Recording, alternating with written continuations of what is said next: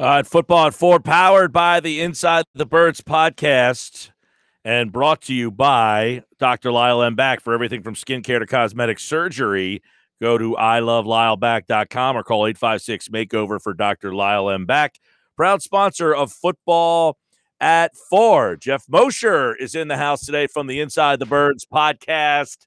And we've got, uh, I guess, new news to somewhat uh, extent here. Uh, the potential trade partners unwilling to meet the demands, Geoff Mosher, of a Carson Wentz trade. Is this surprising to hear? I mean, is this just uh, how this is going to go? What happened on Saturday that it sounded like this was imminent, that uh, it was going to be in the coming days? Wednesday's got to be the coming day, right? Well, I mean, I guess it depends on the uh, depth of imminent. I, I feel like for for fans, especially, like one day feels like a month, right? So every day that goes by, it's like, oh my god, I can't believe there was no action, and really it's only it's only Wednesday. I mean, we released our podcast on Monday, Inside the Birds, myself and Adam, and said we felt it was imminent and that would happen this week, and we've still got today, tomorrow, and Friday left. But to your your point on the gamesmanship of trades, I think that's that's what you see. I mean, obviously the Eagles want a lot, and obviously the teams involved are looking and saying there's some risk on our end and giving up a lot for a guy who was benched and come here that he did. And and so this go uh, this is how negotiations go and how he's pretty good at it. So it doesn't surprise me that nothing's been done yet. I just much is going to change between now and when the deal eventually gets done. I don't know who's going to sweeten the pot if they don't feel like there's a great offer out there. And if there were a great two first round pick offer out, I think it's safe to now. You just said uh, that's something Howie's good at. I thought he was the worst. Who said that he's the worst? People say that. People say that. He's the biggest problem. He's got to go. But you just said he's good at something. Well, listen, Andy Reid is great at winning games. He got fired. I, you know, let's not take what, what people say and hold him to, to one part of it. He is good at trades. He's uh, not always great at everything. And, you know, certainly people who have been more accomplished than Howie Roseman as general managers have gotten fired. So I'm not going to sit here and tell you how he shouldn't or or should or shouldn't get fired. There's evidence yeah. on both sides. No, and, and, you know, I'm kind of kid, but this is a spot where Howie has done well in the past. He has done a good job at playing his cards in trade. So if you don't like his drafting or you don't like the, the personal relationships he's built with some of these people, this is the time. Look, there was a time when the fans dubbed this Howie season. They had that much trust in him that he got his own name of a season, and this was part of it that he got guys in trades Brandon Brooks. He was able to trade guys off like Byron Maxwell and Kiko Alonso that had bad contracts. So if there mm-hmm. is one time of the year where you should trust Roseman, it is how he's playing this Wentz, Wentz thing. But you know, I got to ask you, Mosh. I mean, uh, teams are saying that the demands are oh they they're treating him like he's Matthew Stafford. I mean, should he be doing that? No, I don't. I you know I don't think so. I don't think that's fair. I, I know that statistically speaking, over the course of their career, there's probably a lot of similarities between Wentz and Matthew Stafford as far as you know playing at high levels, as their numbers would suggest. But Matthew Stafford was never benched before, and I don't know that Matthew Stafford ever had a year uh, like like Carson just had there. And recency bias is a big part of trades. Whenever you know, just think about yourself in fantasy, football, basketball, whatever. You are always afraid to draft that guy who's coming off a pretty lousy year even if that guy has a pretty consistent record. It's just always that that that sits with you. Is this guy ever going to be what he was again? And I'm sure that you know in real life those concerns are out there too. I do think you know take a team like the Colts. The I've been told that the Colts don't see it as so risky because they have a good coaching uh, familiarity there. They have Frank Reich. They have Press Taylor. Um, they have a great offensive line. So I don't know that they necessarily see this as risky as maybe the Chicago Bears or another team that might be involved, but it's still nonetheless a guy coming coming off a, a pretty bad year, which means you have to you have to put a lot of energy into rebuilding him, and there's just no guarantee that you're going to get what you want what you once saw from Carson Wentz. I forget if we brought this up on Monday or not, but would putting Ertz in a deal with Wentz make it more interesting? No, Hunter, the Eagles will not take Carson uh, to Micah Parson at number eight. We talk about this all the time. No, I'm just kidding. um, I, you know, I think it's it would be smart. I have no idea if Zach Ertz's names uh, his name has come up in the discussion of a trade. But I do think it would be smart if you're the Colts, knowing that both Wentz and Ertz are, are probably going to be on the outs to try to put together a package and see what you can. I mean, the, the Colts do have some decent tight ends, right? They had the Mo Alie-Cox guy, the, the former uh, basketball player who, who caught a bunch of touchdowns for them. I don't know how many yards he had, but he seemed to uh, flash in the touchdown production area. And then they have, you know, do they still have Jack Doyle? I think he was with the team last year. But I think Ertz would give them something more of a, a consistent target at the tight end position. Do you but think, then again, do you think Mhm. that adding Ertz to a deal brings back more in return? Or is that just, hey, we know, just, yeah, I, I was just about to say. Right? We know you want to get rid of Ertz's contract. So it's almost like you throw him in because we're helping you out. Yeah, I mean the, the Ertz contract doesn't hurt the Eagles that much because the guaranteed money is is pretty much off. There's not a lot. Um, but the same factor that you have with Carson Wentz, you have with Zach Ertz, and that he's coming off a year which was not very good. And I know he was hurt for a lot of it, but even before he got hurt, he was not having a very good year. He was not as productive. He's a he's a player, not not an old player, but 30 year old player. So I don't know that all of a sudden you're getting that extra first round pick that you're looking for because Zach Ertz is involved in the deal. Uh, I, I don't think it's as much of a sweetener, but it could be something that just helps make the Colts stand out as the best trade partner. It's not possible that, or is it possible that this doesn't go down and Carson Wentz is back next year? I mean, what what are the chances in your mind that that is actually the case? You know, I know I've heard it out there uh, that that's a possibility, and I'm of the belief. This is just me speaking, and of course, from from speaking to, to people around the league, but no one's telling me one way or another, yes or no. But I'm of the belief that they, they're too far over the bridge here. That they are past the point of no return. The name's been out there. The teams have been out there. People need quarterbacks. You know, uh, even if it's not the Colts or the Bears. Maybe it gets rekindled with another team and it's not as much compensation. But I, I just don't see how Carson Wentz can come back to this team at this point unless major, major fences are, are mended. And I, you know, I don't have the knowledge if if, if they're trying to mend the fence. If and I would say if, if they're trying to deal them, I'm not sure they're trying to mend the fence. If they said today, Howie Roseman has stepped down, do you think Wentz would seriously, like almost like Clintack did, he just stepped down? If Howie Wentz Roseman said, I'm stepping down, do you think Wentz would change his tune? You know, I don't know, Mike. Um, because I, you know, as much like as people, Mosh, and you can Mhm. maybe I feel like most people feel that Roseman is the problem. No? Or is Lurie the problem? Does he not Well, I like mean- Lurie? Does he not like Roseman? Does he not like both of them? Well, obviously, you know, Doug was part of the problem. I mean, that, He's that's gone. not, and and he's gone now, right? But Carson still doesn't leave. want to come back. So, you know, is Jeffrey Lurie part of the problem? I have not heard that. So, I is it just the way the organization does business? I mean, does he hasn't felt supported uh, for a variety of reasons? We've talked about that on the podcast. You know, you can go back to uh, at one point Michael Silver's report that he has poor sloppy practice habits. What I guess what I would have to know to really answer that question, Mike, is if he's blaming some of this lack of support on Howie and Howie only. So I don't know that. Um, you know, my guess would be per- perhaps there would be some saving grace if they had a different general manager in, but I don't know that for a fact. All right. Uh, one of the uh, reports out today as well kind of insinuates that the Colts have asked for a player along with Wentz to kind of help close the gap there, but that Chicago is growing impatient with the Eagles. It sounds like, Mosh, and you can speak to this maybe more, that the two teams that sound like the best fits are starting to get a little impatient with you. So it's almost those two teams, you know, it's either you got to figure out something quick or you might be out of suitors.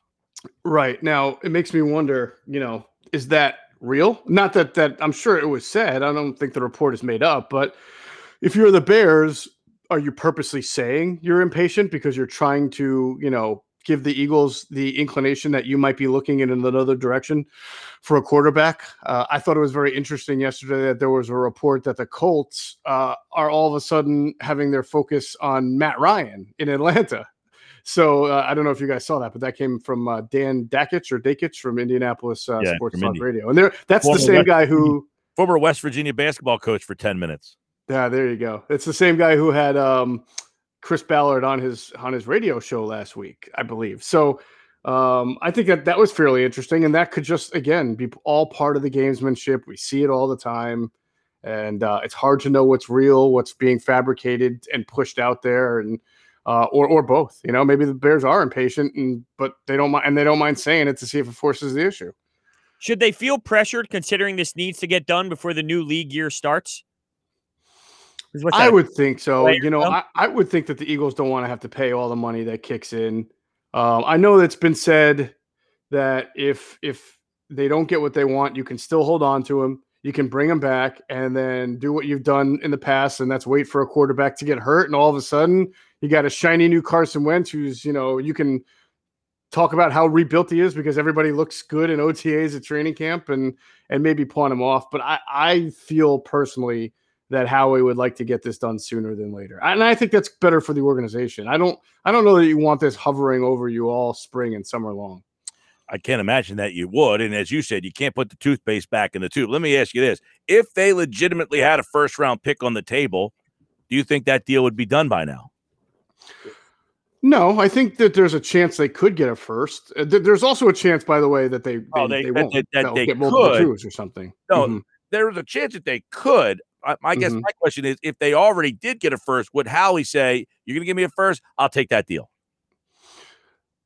No, I mean, I, I guess what I'm saying is, I, I, think it's possible that they already do have that, but Howie is trying to hold out to at least get more, right. and that his fallback is to take that first. I don't think a first makes him just do it right this second. I think eventually he'll probably wind up just settling for that, and and maybe a little less. You know, maybe maybe two twos, or maybe that first is next year and not this year. Uh, it all depends, but I, I, don't think he's going to just jump at, at that kind of offer. I could be wrong, but I don't I don't see it. Yeah, no, I, I mean, I think at this point, you know, the Bears and the Colts are both in that same range, 20 and 21. I mean, at the end of the day, it sounds like, hey, if you had the 20th pick or the 21st pick on the table right now, wouldn't you kind of be like, I'm I don't know that I'm getting much better than that. I don't know. Maybe he feel maybe he feels like he's getting more calls than we think he's getting. Well, that that's just the thing. You know, I think that those are are fair offers, any either of those picks, and I think Howie knows that inside, um, if that's being offered. Uh, but there's no shame in just trying to trying to make it seem like you have a little bit more. You know, if you've got the thing you have when you when you're Howie in this case is you at least have enough interest from more than one team so that you can create the perception of bidding war or leverage. You know, ah, the Bears are going to give me their first and a player. So now you go back to the Colts and you're like, well, your first is a little bit lower. It's, it's basically the same, not the same, but can you offer a better player than this guy? Or can you offer me a better pick to sweeten it? And you play one versus the other until until you know one of the teams calls your bluff, which may be going on right now with both the Bears and the Colts. There was a time that we thought Joe Banner's leash was so long and it, it would you know, be there forever. And he was eventually gone. Does this feel like with Howie, he is now at that point where he's at that road and he can either go left or right? And what happens here in the next couple of years could be the downfall of Howie, or it could be the complete opposite and he kind of rebuilds himself again. But does this feel like that moment where maybe that leash isn't as long, depending on what happens next year and, and maybe the year following? I, think so, Hunter. I mean, look, it's it's a very weird subject when I talk to people who are in the know. You know, some tell me that, you know, Jeffrey relies on Howie so much to navigate the league, to understand what's going on out there, you know, for head coaching searches that he'll never fire him. Um, but like you said, you heard that about Joe Banner as well. Uh, other people would have told me in you know in the past year and a half that Jeffrey you know wants to make sure everything is a smooth ship and he sees what's going on and he and he you know he's not as in love with Howie as uh, maybe it's perceived to be. Uh, I I just know. Look, everybody has an expiration date at some point. I can guarantee you, if the Eagles have a losing season next year and then maybe another one, that's going to come back down on, on someone. I don't I don't think Howie is untouchable. I know a lot of people think that, but again, you go back to how how Jeffrey fired uh, Joe Banner. I don't think anybody is unfireable. I would agree that no one's unfireable. I, I, you know, we talk about how much value does Lurie place on the success that this team has had? That Roseman's been a part of that. You know, I, we talk about a lot. They've had one back to back losing season in, uh, man, 20 years. How many franchises right. can say that. We've only had one back to back losing season. You know, they very few infrequently have losing seasons, and yet people think that they got the worst GM, the worst coach, the worst, I mean, of, of everything. And they're like, you're Jeffrey Lurie saying, all we've done is win. We might not right. have won a Super Bowl, but we're constantly winning. Like, what more do you want from us? I mean, so that's why. Right, I, but but but think about that, right? Andy Reid. How long did he coach? How successful was he? Eventually, at the end, it became a situation where Jeffrey felt like, uh, just like with Joe Banner, like you know, it's better for the franchise to move on. He is very conscious of public relations and now, now, I'm not saying that drives his decisions, but he's very, the whole organization is. And right now, I think you would argue, even in past losing years, there's probably more public disappointment in Howie Roseman now than there has ever been. So factor that in, and factor in that Jeffrey tends to look at the micro and the macro. So he could do exactly what you're saying, Mike. Continue to look at the macro and look at all of the winning that they've done in general over 20 years. He could look at the micro and say, well, I guess Howie, since coming back from uh, from banishment from Chip, right? I mean, it, has been seven years. What are they? Four in the playoffs, three out, or three in the playoffs, four out? It's something like that. It's not nearly as successful in the micro as, except for the Super Bowl, of course. But if as if you parlayed it out 20 years, and he could also just look at it and say Howie has been great, just like Andy was great and Joe was great, but I've reached the point where I need a fresh fresh perspective. You know, I mean, he fired a guy who won a Super Bowl. So I think it's fair. It's fair to say that that uh, he could fire at some point in, in his uh, tenure here. He could fire Howie Roseman. Um, if the if the Colts and Bears are no longer a part of this, uh, can they put the toothpaste back in the tube? Man, if the Colts and Bears move on, there's still teams that are looking for quarterbacks. I mean, the Jets may be looking to look, move on from Sam Darnold. Uh, I've heard the Niners uh, being involved with you know looking around at, uh, as far as um, Garoppolo is concerned. You know, who knows what's going to happen with the Texans. Uh, a couple of teams are probably going to draft a quarterback there at the top five or ten of the draft, whether it's Atlanta, whether it's the, the Jets, and then may want to move on from what they've got and maneuver, and it kind of opens up the, the league. So I, I still think that there will be a dance partner. But the point would be if you don't get anything done with the Colts and the Bears, you start to wonder exactly what kind of value they re- they will get in return for Carson Wentz. Right. That's the question I would have is do those two teams are they willing to give up the most? If you're starting to go to other teams, do you start to say, "Yeah, we're interested, but now we're only like we talked about this the other day. If you end up making a trade with like San Francisco and getting Garoppolo back, would you rather just try to fix Wentz and try again with Wentz or take Garoppolo? It depends. If I can convince if I can convince Carson to put let bygones be bygones, then I would probably try to do that. If it's the writing's on the wall that he just wants out, then it becomes a very untenable situation. You still have the leverage, Mike, right? You could still say, too bad, you're not getting out, report to camp, or else you're going to lose a whole lot of money in fines. But that's not a good. That's not healthy, and that's not good for the organization. Oh, do they, though? Like, there are people out there that think the Eagles are losing leverage here.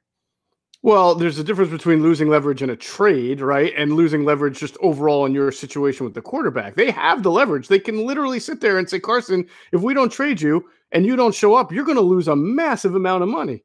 He can uh, he can pull Le'Veon Bell and say, "Hey, I've made a massive amount of money already on this contract. I'll take the year off." I, I don't know. I mean, leverage is only, leverage is as good as literally the day that you're talking about it and the decision that someone is willing to make to exercise what they've got.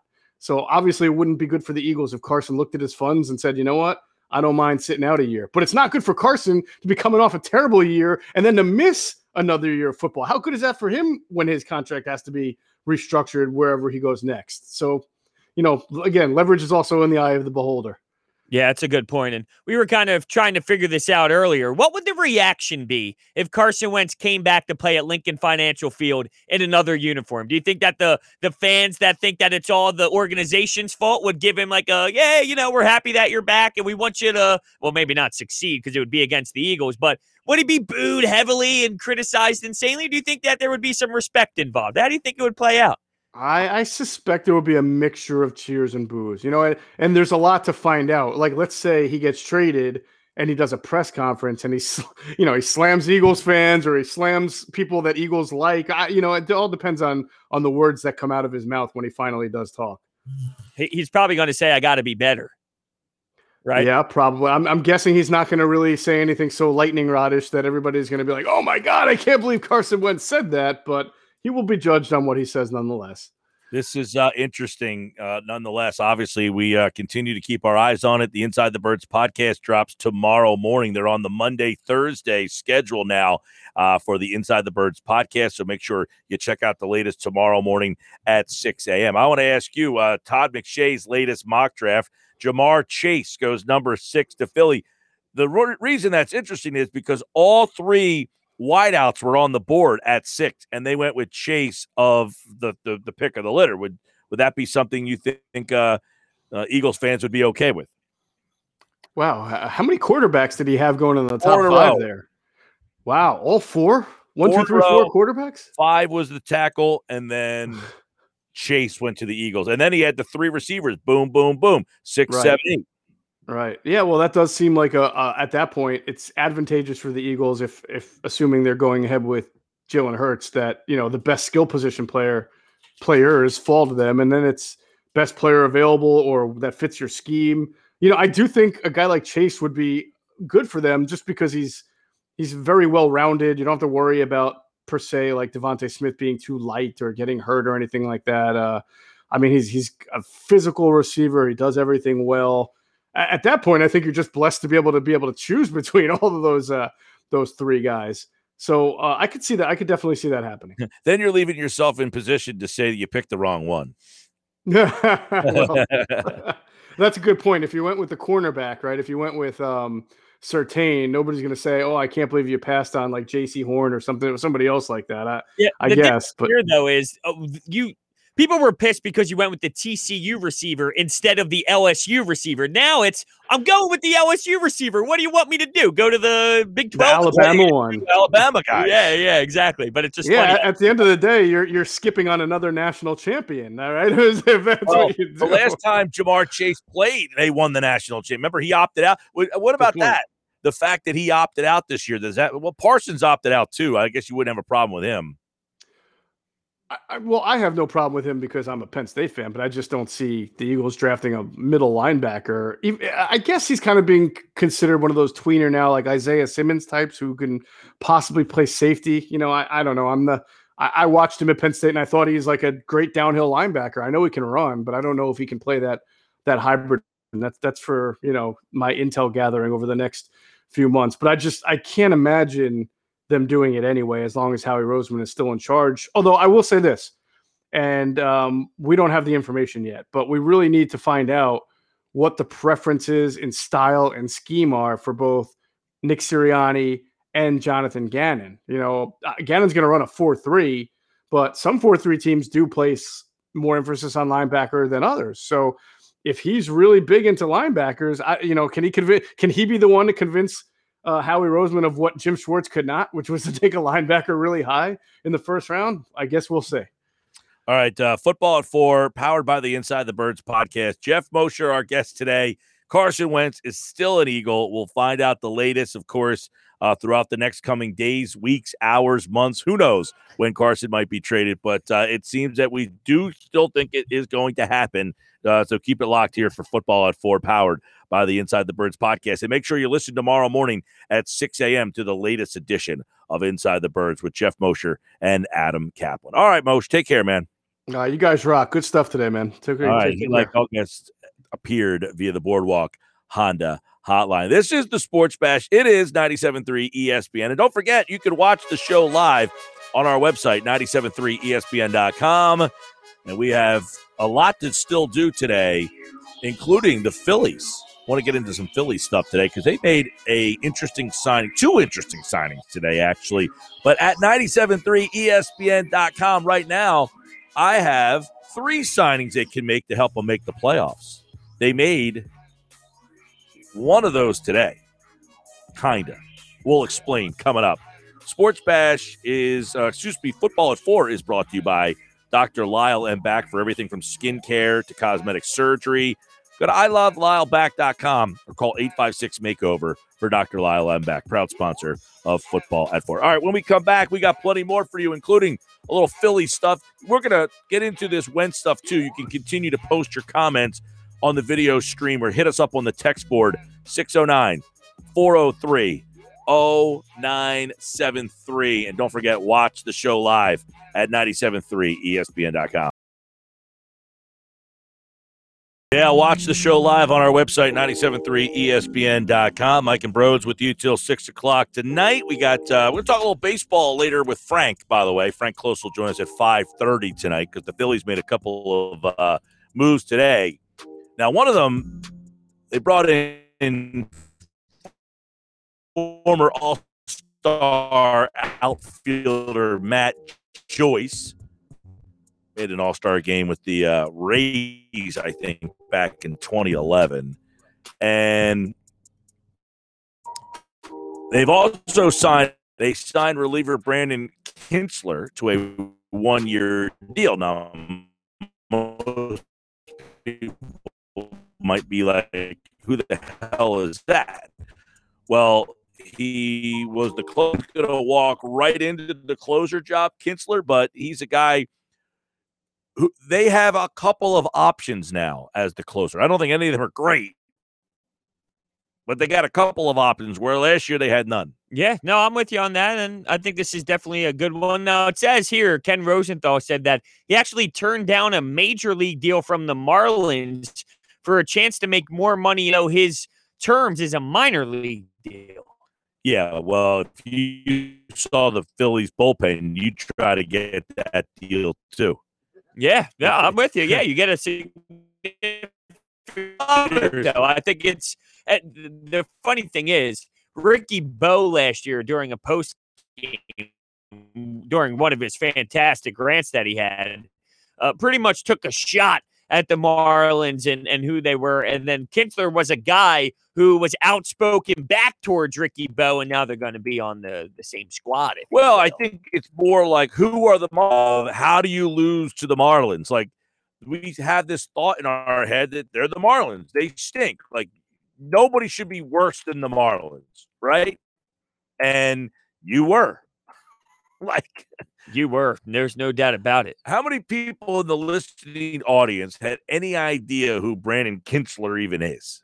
Oh, I mean, there's probably, I would say 99.9% of people didn't know who he was. Exactly. So that's the thing is you got a guy that no one's ever heard of shutting you down and being a part of a team that's beating you. And you're like, how does this team constantly for example, we, we started the show talking about the Sixers. I want to see it in the playoffs. I want to see, and that's just how I am with basketball. And and I feel the same way with the Flyers hockey right now. How I am, but we just get sucked into thinking that they're going to be better than what they are every year. It's like, oh, I think that they can maybe do something. Like right now, I'm telling myself, well, can they make that last wild card team? In what world should I be thinking that? There's no way I should, but I do. I don't know why. It's just for baseball. I mentioned you. I love the 10 o'clock starts with baseball. I do. I don't know why. I'm a weirdo with well, this sport. I really am.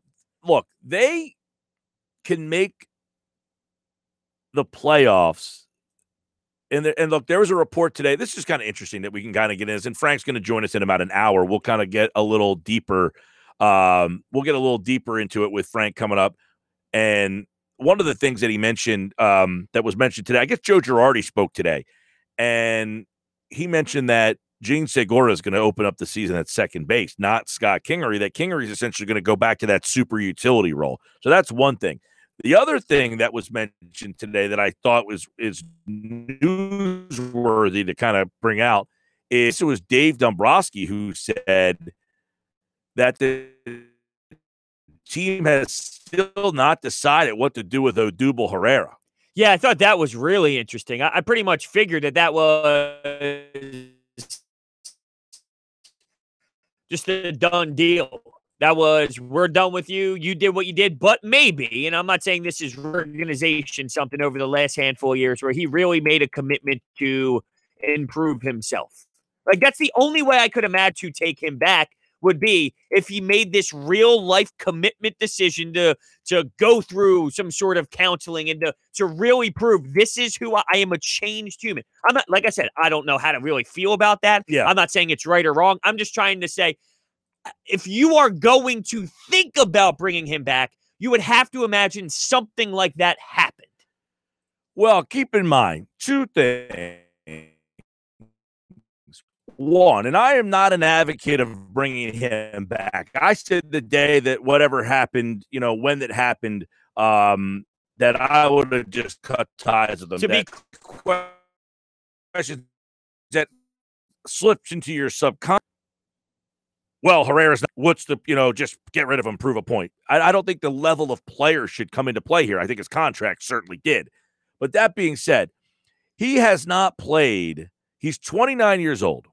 He has not played in a game since going back to what mid no early 2019 he only played 39 games so he's almost missed two almost full seasons Would we be would we even be having this conversation if you didn't have a hole in center field?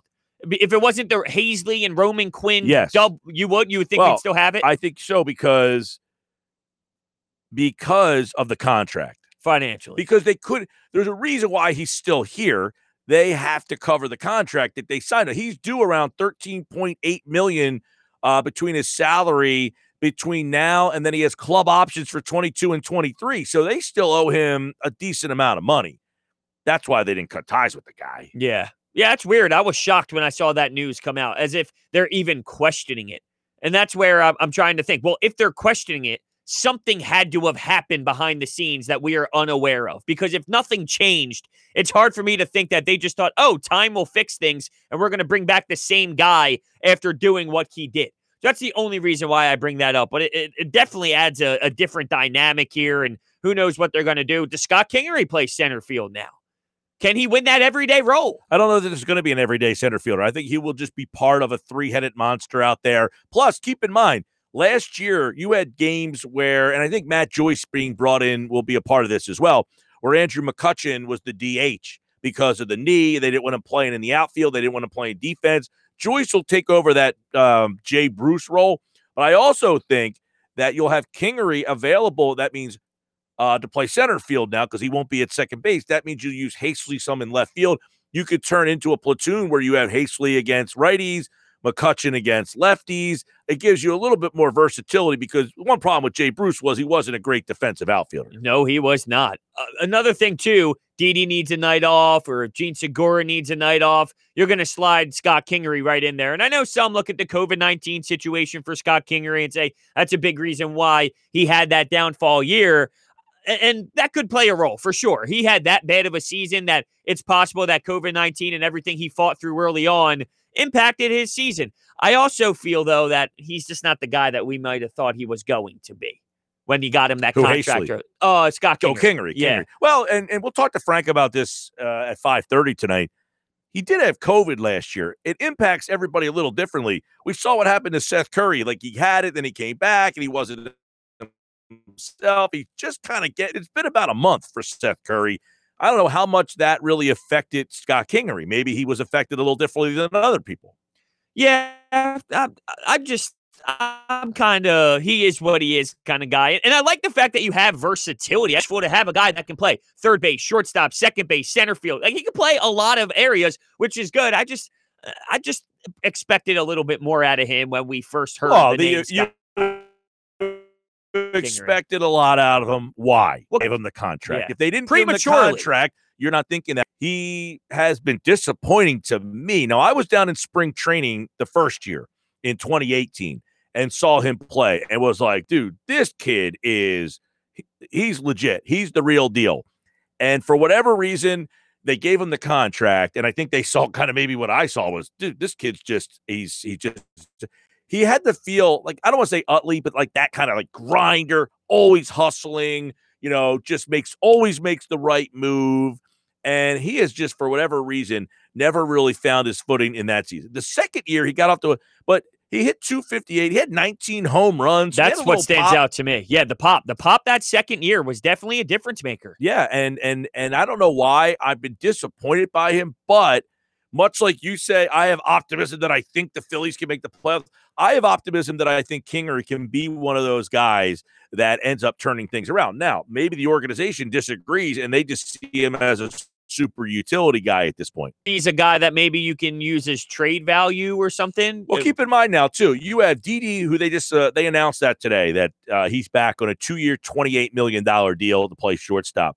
Um, but you can give Didi a day off with Kingery. You can give Segura a day off with Kingery. You can give Bohm a day off with Kingery. And Rhys, because you could put Bowman first and then he can play third. Right. He could play center. I'm imagining because he can play center, that means Haseley can play left field. So Kingery will probably get enough playing time to give him another shot here, I would think. I don't think you're going to see him just not be a part of the everyday nine. I think they're going to try to find ways to keep him getting regular at bats. I agree with you. More I think so than Phil Gosselin, who Ah, disappointing. Guy went to Los Angeles. I'm playing Bummed for the out, huh? Angels. Yeah, come on. That was a hell of a run he had last year. it was. that was some run Yeah, that he had. It was fun. Yeah. Loved it. But Kingery, though, played 36 games last year. He only hit 159. He is, you know, he was terrible. I mean, just awful last year. But you wonder how much of that was COVID. You know, he, I he call Kingery every time. I swear to God, he'd get up to the plate. He'd follow. Yeah, but you know what though? You're right. And he had the look in his face of just utter no no confidence. Like every time he strikes out, he looks back at the pitcher like, How did you do that? Yeah, same know? with Rhys when he went through that funk. It was similar. You could tell by the body language. It's like when a guy walks up to the free throw line. You could tell if he wants to be there or not. Scott Kingery was sort of phased by, by the moment, and there were times where Rhys Hoskins, and, and that's another guy. What the hell can we expect out of Rhys Hoskins? I have no clue. I have no idea.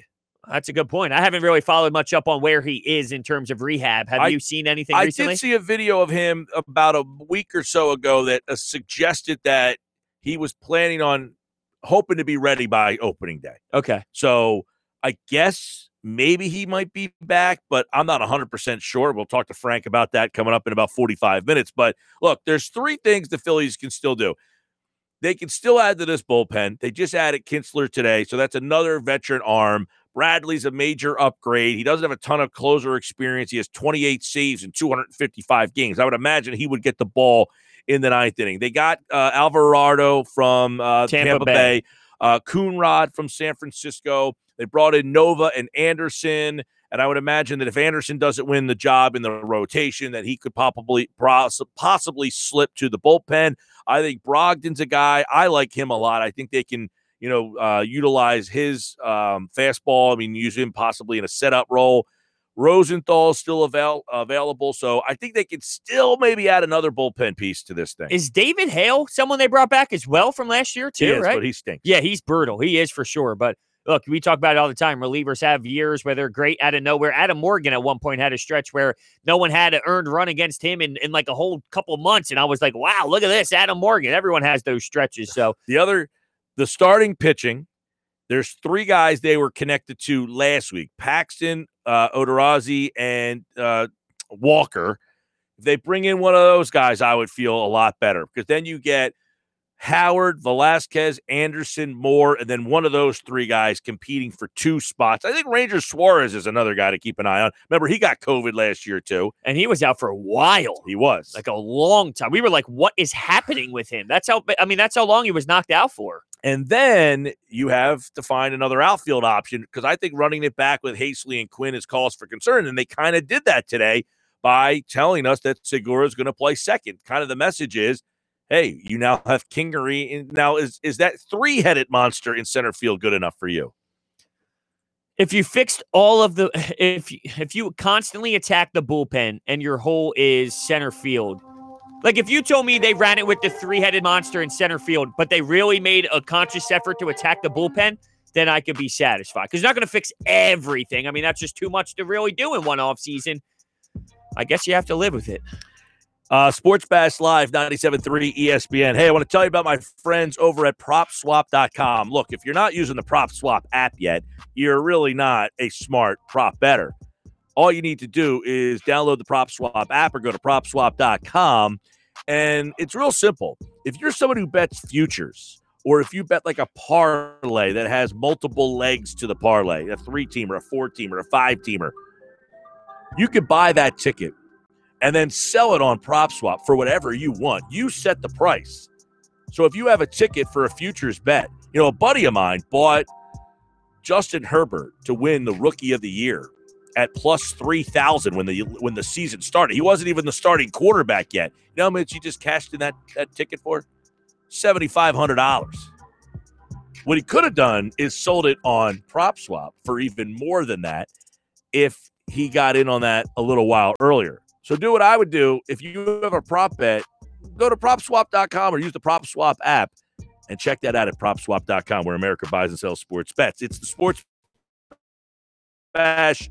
This is 97.3 ESPN. Don't forget, you can watch the show live at 97.3ESPN.com. Every day, go to our website and watch the show right on your television, laptop, or phone. It's the bash. Coming up, Frank Klose.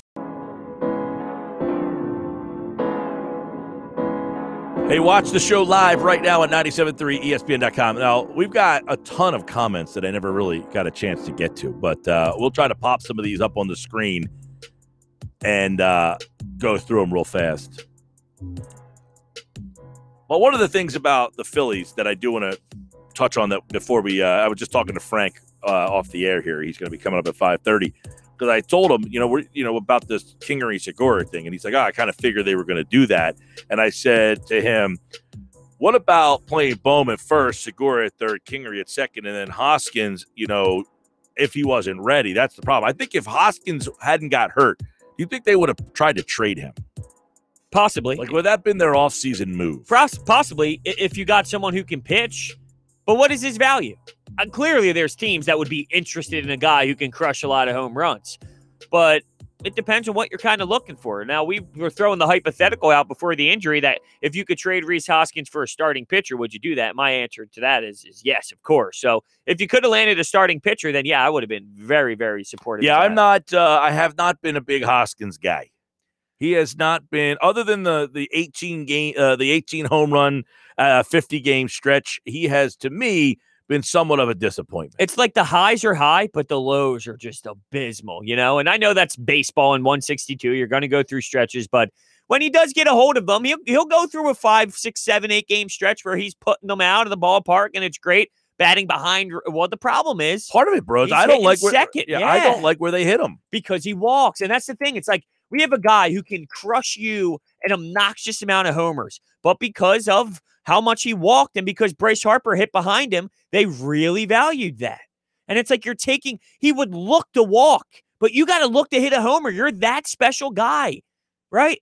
I mean, you're you're looking to walk too much. Yeah, I don't love him hitting the two hole, It crushed him and it's like, it's he's the wrong guy in that. Like, because Okay. his OBP was so great. Well, because he gets on base, but he doesn't have a lot of speed. He clogs up the bases, so he's not a great like on base kind of guy that you want. You know, you want him to be the guy that drives the guys in. Great, now he's on second base because he hit a double, rather than him being on first base because he walked. Yeah, I'm with you. But the way they valued it last year was, well, Rhys Rhys Hoskins will get on base, and Bryce Harper's You know batting behind him. Well, like the fact though that um Kapler did that, and then Girardi did it too. I was a Well, it's a Matt, surprised. Matt Klentak. The G, the GMs hand those cards down and tell you what to do at, at this point. It's really how baseball is kind of at now. The managers have lost the. I'm not going to say they do nothing, but the power that they used to have, yeah, nowhere even close to where it is God, now. that makes me sick. Yeah, yeah. The GMs have a lot to say, but maybe Dave Dombrowski is different, and he said that he wants to mix scouting with analytics, and he wants to bring. He clearly brings back a little bit of old school. So I wonder if he allows Joe Girardi to have more of a feel of the game than most would if if they were in position of power. Maybe Dombrowski looks at Joe Girardi as a guy that I can look at and trust to make baseball decisions out Is. Sam Fuld going to write the lineup card out? I doubt it. I doubt it. I mean, seriously, like if we say this is what baseball has become, is Dave Dombrowski going to write? The Well, lineup? that would now that is more of a reasonable question. Would Dave Dombrowski be the guy to do it? And he is an older generation guy, so it's possible that he is going to allow Joe Girardi to make those calls. you think that he will dial that back? It's possible. And, I yeah, do like think it's said, like, possible. I really. Girardi kind of like, hey, Girardi's won a uh, Super Bowl, a World Series. Let him be the guy who makes those decisions. He knows these guys. I I really do think that that's on the table, and we'll. I think we'll be able to tell. Don't you? Do you think we'll be able to tell if you, if it's different feel? know. You think if all of a sudden uh, Hoskins is hitting fifth, sixth, seventh? I think you will notice it if they go to a bullpen guy that's unorthodox to today's game. If they go to a certain guy where the matchups maybe aren't as strong as something else, but they have this feel on a guy and they think maybe right now is the best situation, even though the numbers won't support it, maybe that's when we realize they're going against it. Is it weird that they're literally bringing back the same roster, like lineup? I don't think it is. Like you'd never see that. well, it wasn't a problem though. That wasn't the problem. They scored runs. I know. I'm saying, well, it goes back to what that guy said when he texted in a while back. Their offense was fine. Their starting pitching was okay. It wasn't great, but if they had a half decent bullpen, they would have made the playoffs. Is if their bullpen's half decent this year, do they make the playoffs? I keep going back to no DH. If that's how this all plays out with the no DH and what they're doing with the playoffs, that all matters. All right, when we come back, we'll get into some of these comments that have been coming in on the Eagles and Wentz and all that stuff.